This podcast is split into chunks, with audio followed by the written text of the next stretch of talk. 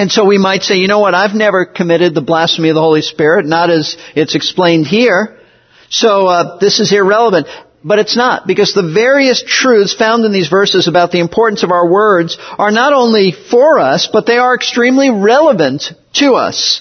Notice verse 36. Jesus said, But I tell you that every careless word that people speak, they shall give an accounting for in the day of judgment. Notice, Jesus is broadening it. He's talking about people in general. He's talking about all of us who say careless words. He's not directing this only to the Pharisees. It is to them, but it's beyond them. And so if you are a person, and you are, and you speak careless words, and you do, just like I do, then this becomes a very pertinent teaching for all of us as the Lord explains the importance of our words. And the way he does this, as we said last week, how this unfolds is that Jesus gives two specific reasons for our words being so important. The first reason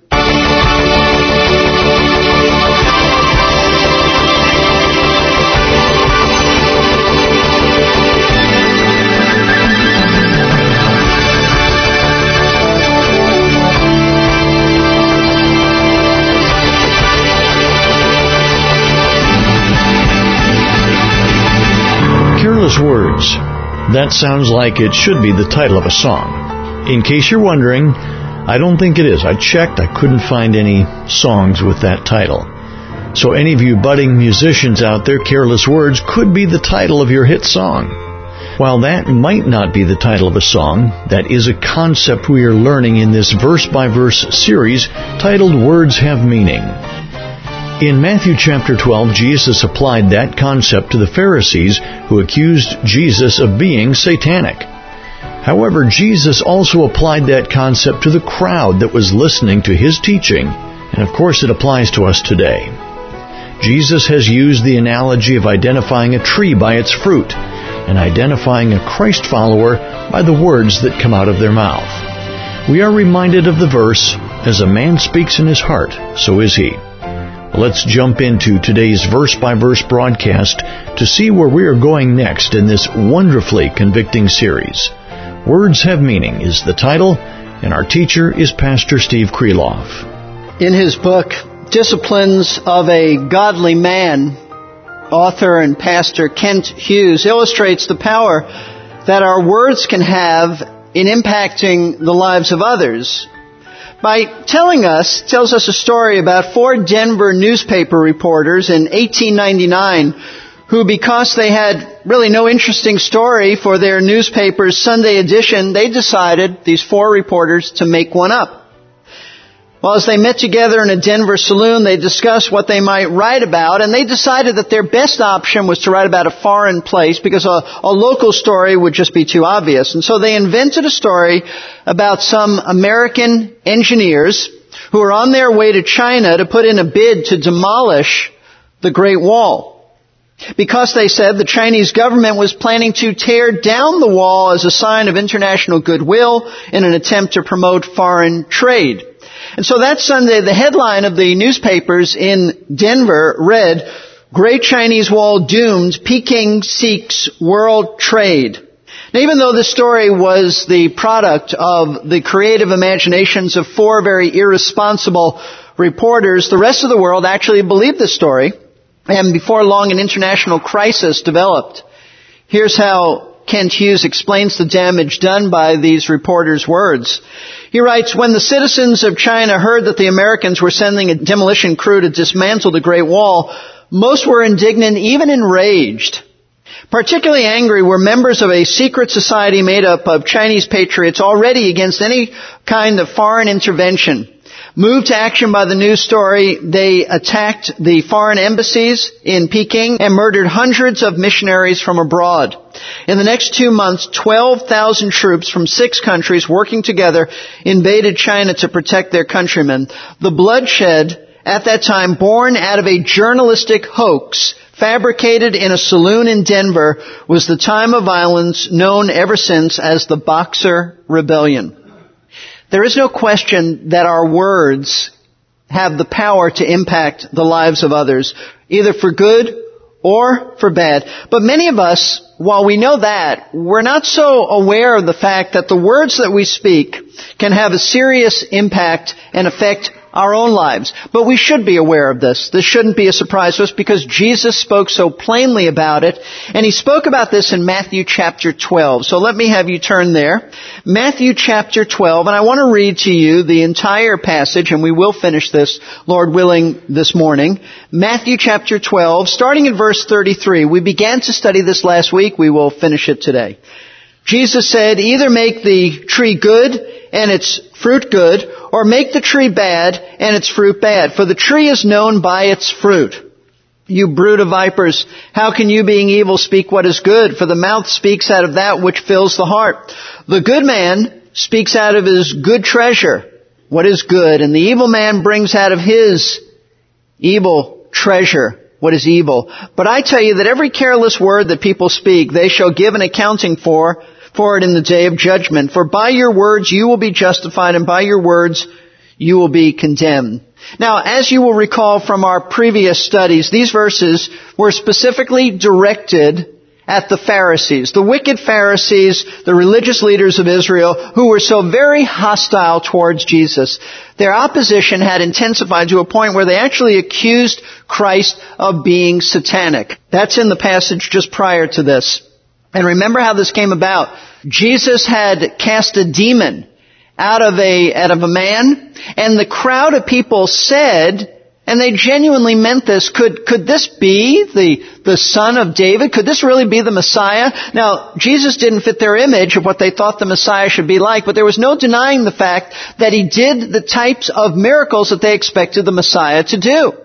And so they said this out loud wondering, who is this man? Could he really be the Messiah? When the Pharisees heard this, and this probably took place somewhere in Galilee, perhaps Capernaum, the Pharisees jumped at this, panicked, and said, no, no, you don't understand. Yes, he does miracles, and we can't deny those miracles, but he's doing these miracles not in the power of God, he's doing these miracles in the power of Satan. So they were essentially saying that Jesus was an agent, an ambassador of Satan. They called him Beelzebul. Beelzebul, Lord, Lord of the dung heap. That's a derogatory name for, for Satan. Now, immediately following this very wicked accusation, the Lord Jesus defends himself by telling the Pharisees how ridiculous those charges are. He goes through an, a series of answers to their to their false charges. He tells them it's illogical. Satan doesn't cast out uh, Satan. No kingdom divided against itself can stand. He tells them they're totally inconsistent with their belief because even some of their sons, meaning their their followers, have this ministry of exorcism, and and they don't say that they are demonic. Why do they say Christ is? Because they were very prejudiced towards him. That's why. He told them that they ignored the evidence that he was the true and powerful king because he's the one who can bind Satan. He's obviously stronger than Satan. And then finally, he told them that their accusation was impossible to forgive. He says in verses 31 and 32, Therefore I say to you, any sin and blasphemy shall be forgiven people, but blasphemy against the Spirit shall not be forgiven. Whoever speaks a word against the Son of Man, it shall be forgiven him, but whoever speaks against the Holy Spirit, it shall not be forgiven him, either in this age or in the age to come.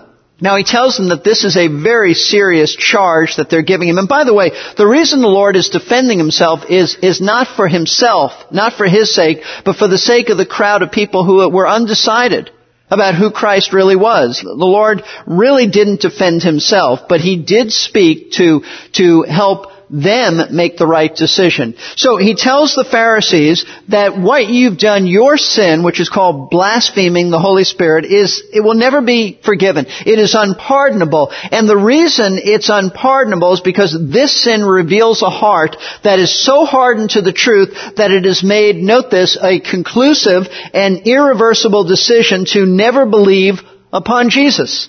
See, the reason the sin is referred to as blasphemy against the Spirit rather than blasphemy against the Son, uh, Son of God, is because the only way someone can develop such a hardened heart to Christ so as to conclude that he's satanic is by constantly rejecting the witness that the Holy Spirit provides about Christ.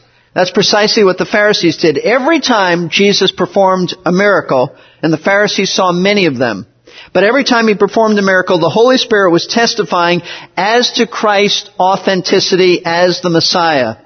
But the Pharisees continuously spurned the Spirit's witness so many times that eventually their hearts became so calloused to the truth that they made a final and a permanent choice to reject Christ.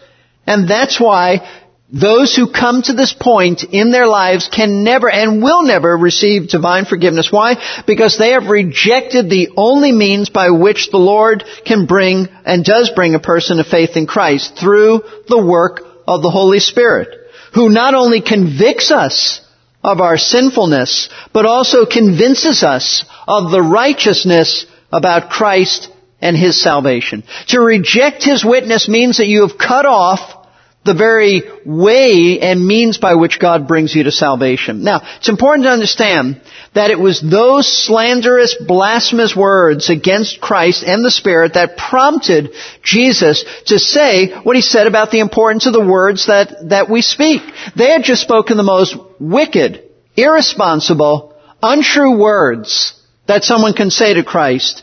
And the Pharisees had so outrageously spoken against Jesus that Jesus is taking the opportunity to explain why they said what they said because they were evil, but he's also telling them why the words that they uttered were so important. So important, not trivial, but very important. Now we should all understand as we approach this passage that these verses are not limited to the Pharisees and to their unique words of blasphemy. Otherwise we might conclude that these words are irrelevant for us.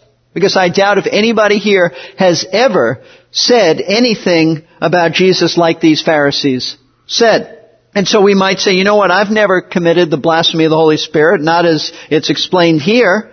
So uh, this is irrelevant. But it's not, because the various truths found in these verses about the importance of our words are not only for us, but they are extremely relevant to us. Notice verse 36. Jesus said, But I tell you that every careless word that people speak, they shall give an accounting for in the day of judgment. Notice, Jesus is broadening it. He's talking about people in general. He's talking about all of us who say careless words. He's not directing this only to the Pharisees. It is to them, but it's beyond them. And so if you are a person and you are, and you speak careless words, and you do, just like I do, then this becomes a very pertinent teaching for all of us as the Lord explains the importance of our words. And the way He does this, as we said last week, how this unfolds is that Jesus gives two specific reasons for our words being so important. The first reason that we studied and discovered last week was that our words reveal our true character. They reveal our nature. Notice once again verses 33 through 35. Either make, he said, the tree good and its fruit good, or make the tree bad and its fruit bad. For the tree is known by its fruit. You brood of vipers, he means you poisonous, venomous, deceitful little snakes. How can you, being evil, speak what is good? For the mouth speaks out of that which fills the heart. The good man brings out of his good treasure what is good, and the evil man brings out of his evil treasure what is evil. Now, the Lord here, as we said, is using the analogy of a tree and fruit. He explains that just as the fruit that a tree produces indicates the kind of tree that it is, whether it's a good tree, a healthy tree, or a decaying, rotten, bad tree, so the words that we speak indicate whether we are truly saved people who have been redeemed, transformed, regenerated, or else we're unsaved people, or unconverted people, unredeemed, unsaved, unregenerate. Why, Jesus said, why do our words indicate this? Because he said, the mouth speaks out of that which fills the heart. The mouth overflows, spills over what's in our hearts. And by heart, he's talking about, as we said um, last week, it's, it's our mind, the core of our being, our very character. This is why the Pharisees spoke such evil about Jesus, because they were evil. These were religious but unsaved men, and they were like bad trees producing bad fruit. In fact, Jesus said, how could you say anything otherwise? I expect you to say that. The fruit of their lips was the reflection of what was really in their hearts. Just the reflection.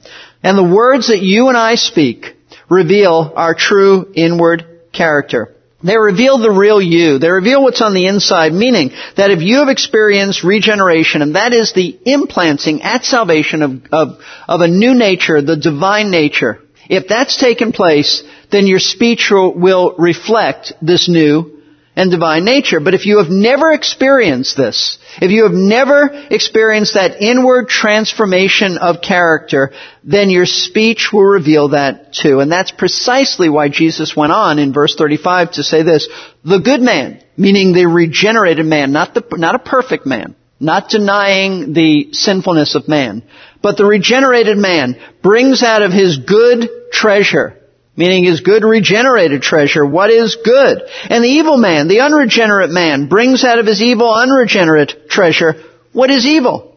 The Lord is simply stating that if your heart has been changed by him, then your life's going to reveal that change by the words you speak, because the words you speak come out of your heart. They're simply the overflow of what's already there.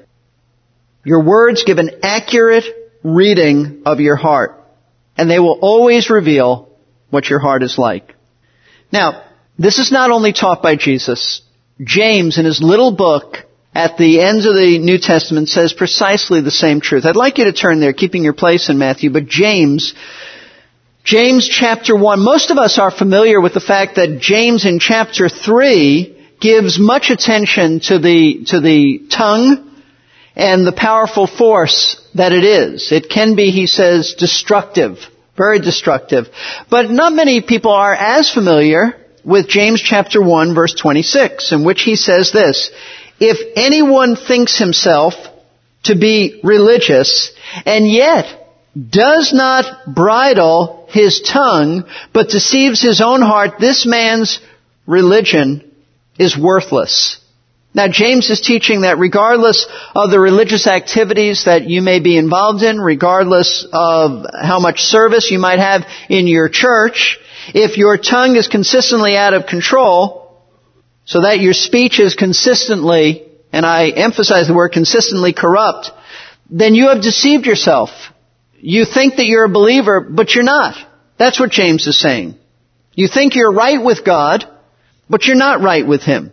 Now understand, and this is very important, understand this does not mean that a believer always controls his tongue so that there's never an inappropriate word that we speak. That would mean, if that was the case, that we were perfect people, and we're not. In fact, look at James chapter 3 verse 2.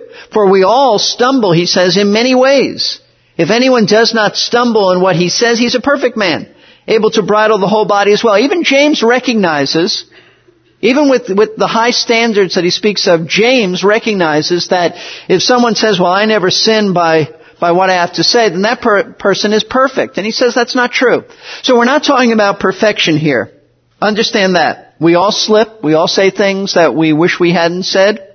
That's reality. But it does mean that those slips of the tongue for a believer would be the exception rather than the general rule of life. Important that you understand that. It's the exception.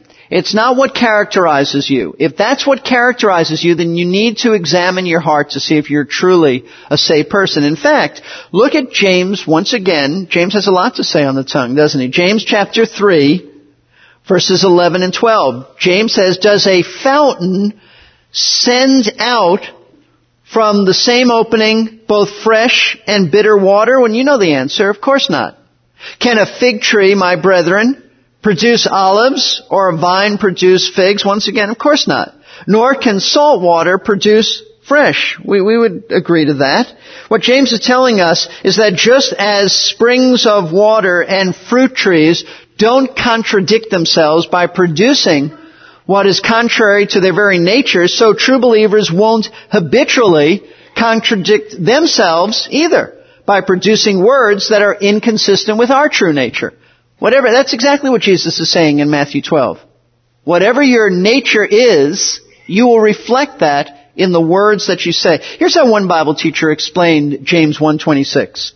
He said, James does not mean that those who sometimes fall into this sin have a worthless religion.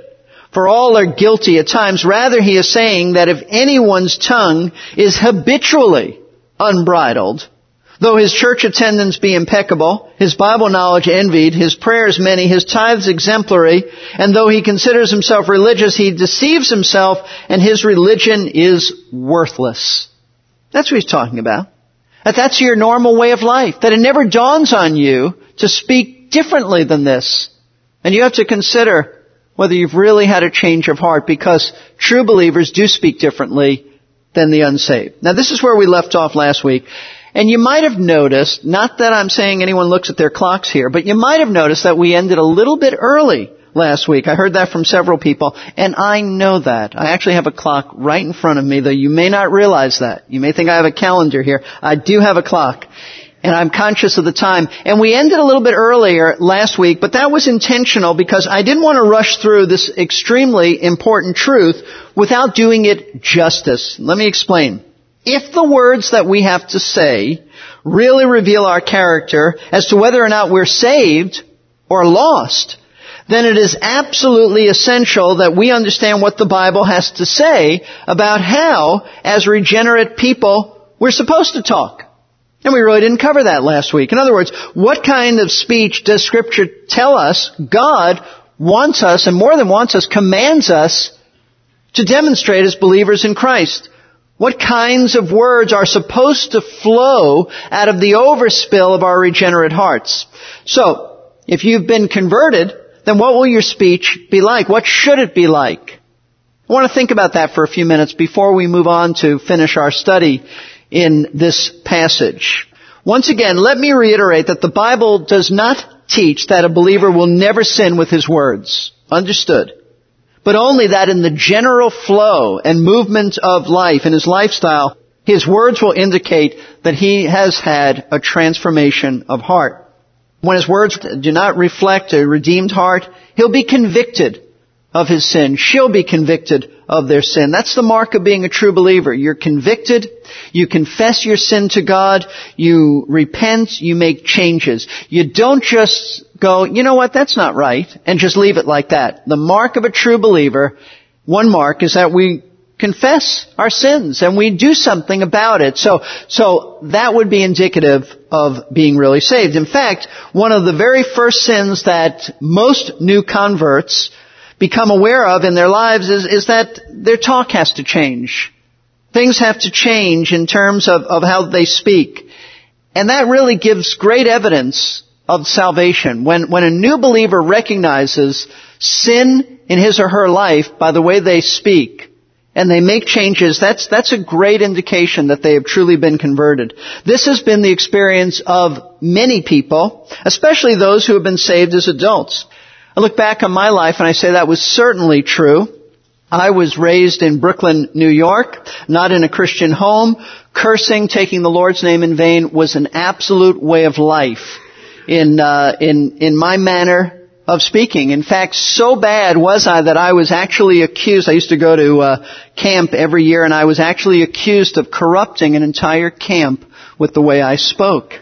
But Shortly after becoming a Christian, as an 18-year-old freshman at the University of South Florida, one day I, I, cut my wrist on the lock of my door as I was entering my room in the men's dormitory.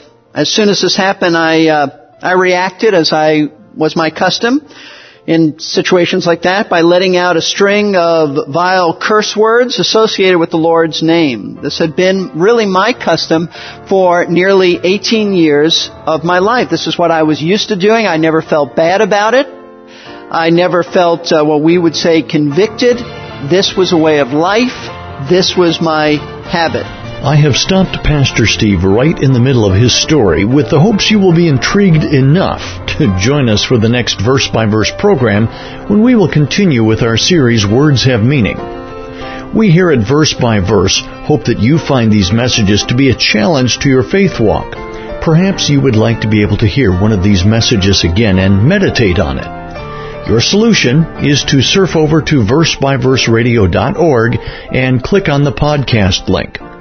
Follow the instructions and voila, you will be signed up for the Verse by Verse podcast. You will then be able to go back to previous lessons and listen again or finish a program when you were only able to hear part of it on the radio. And while you're at it, tell a friend about Verse by Verse and encourage them to listen as well.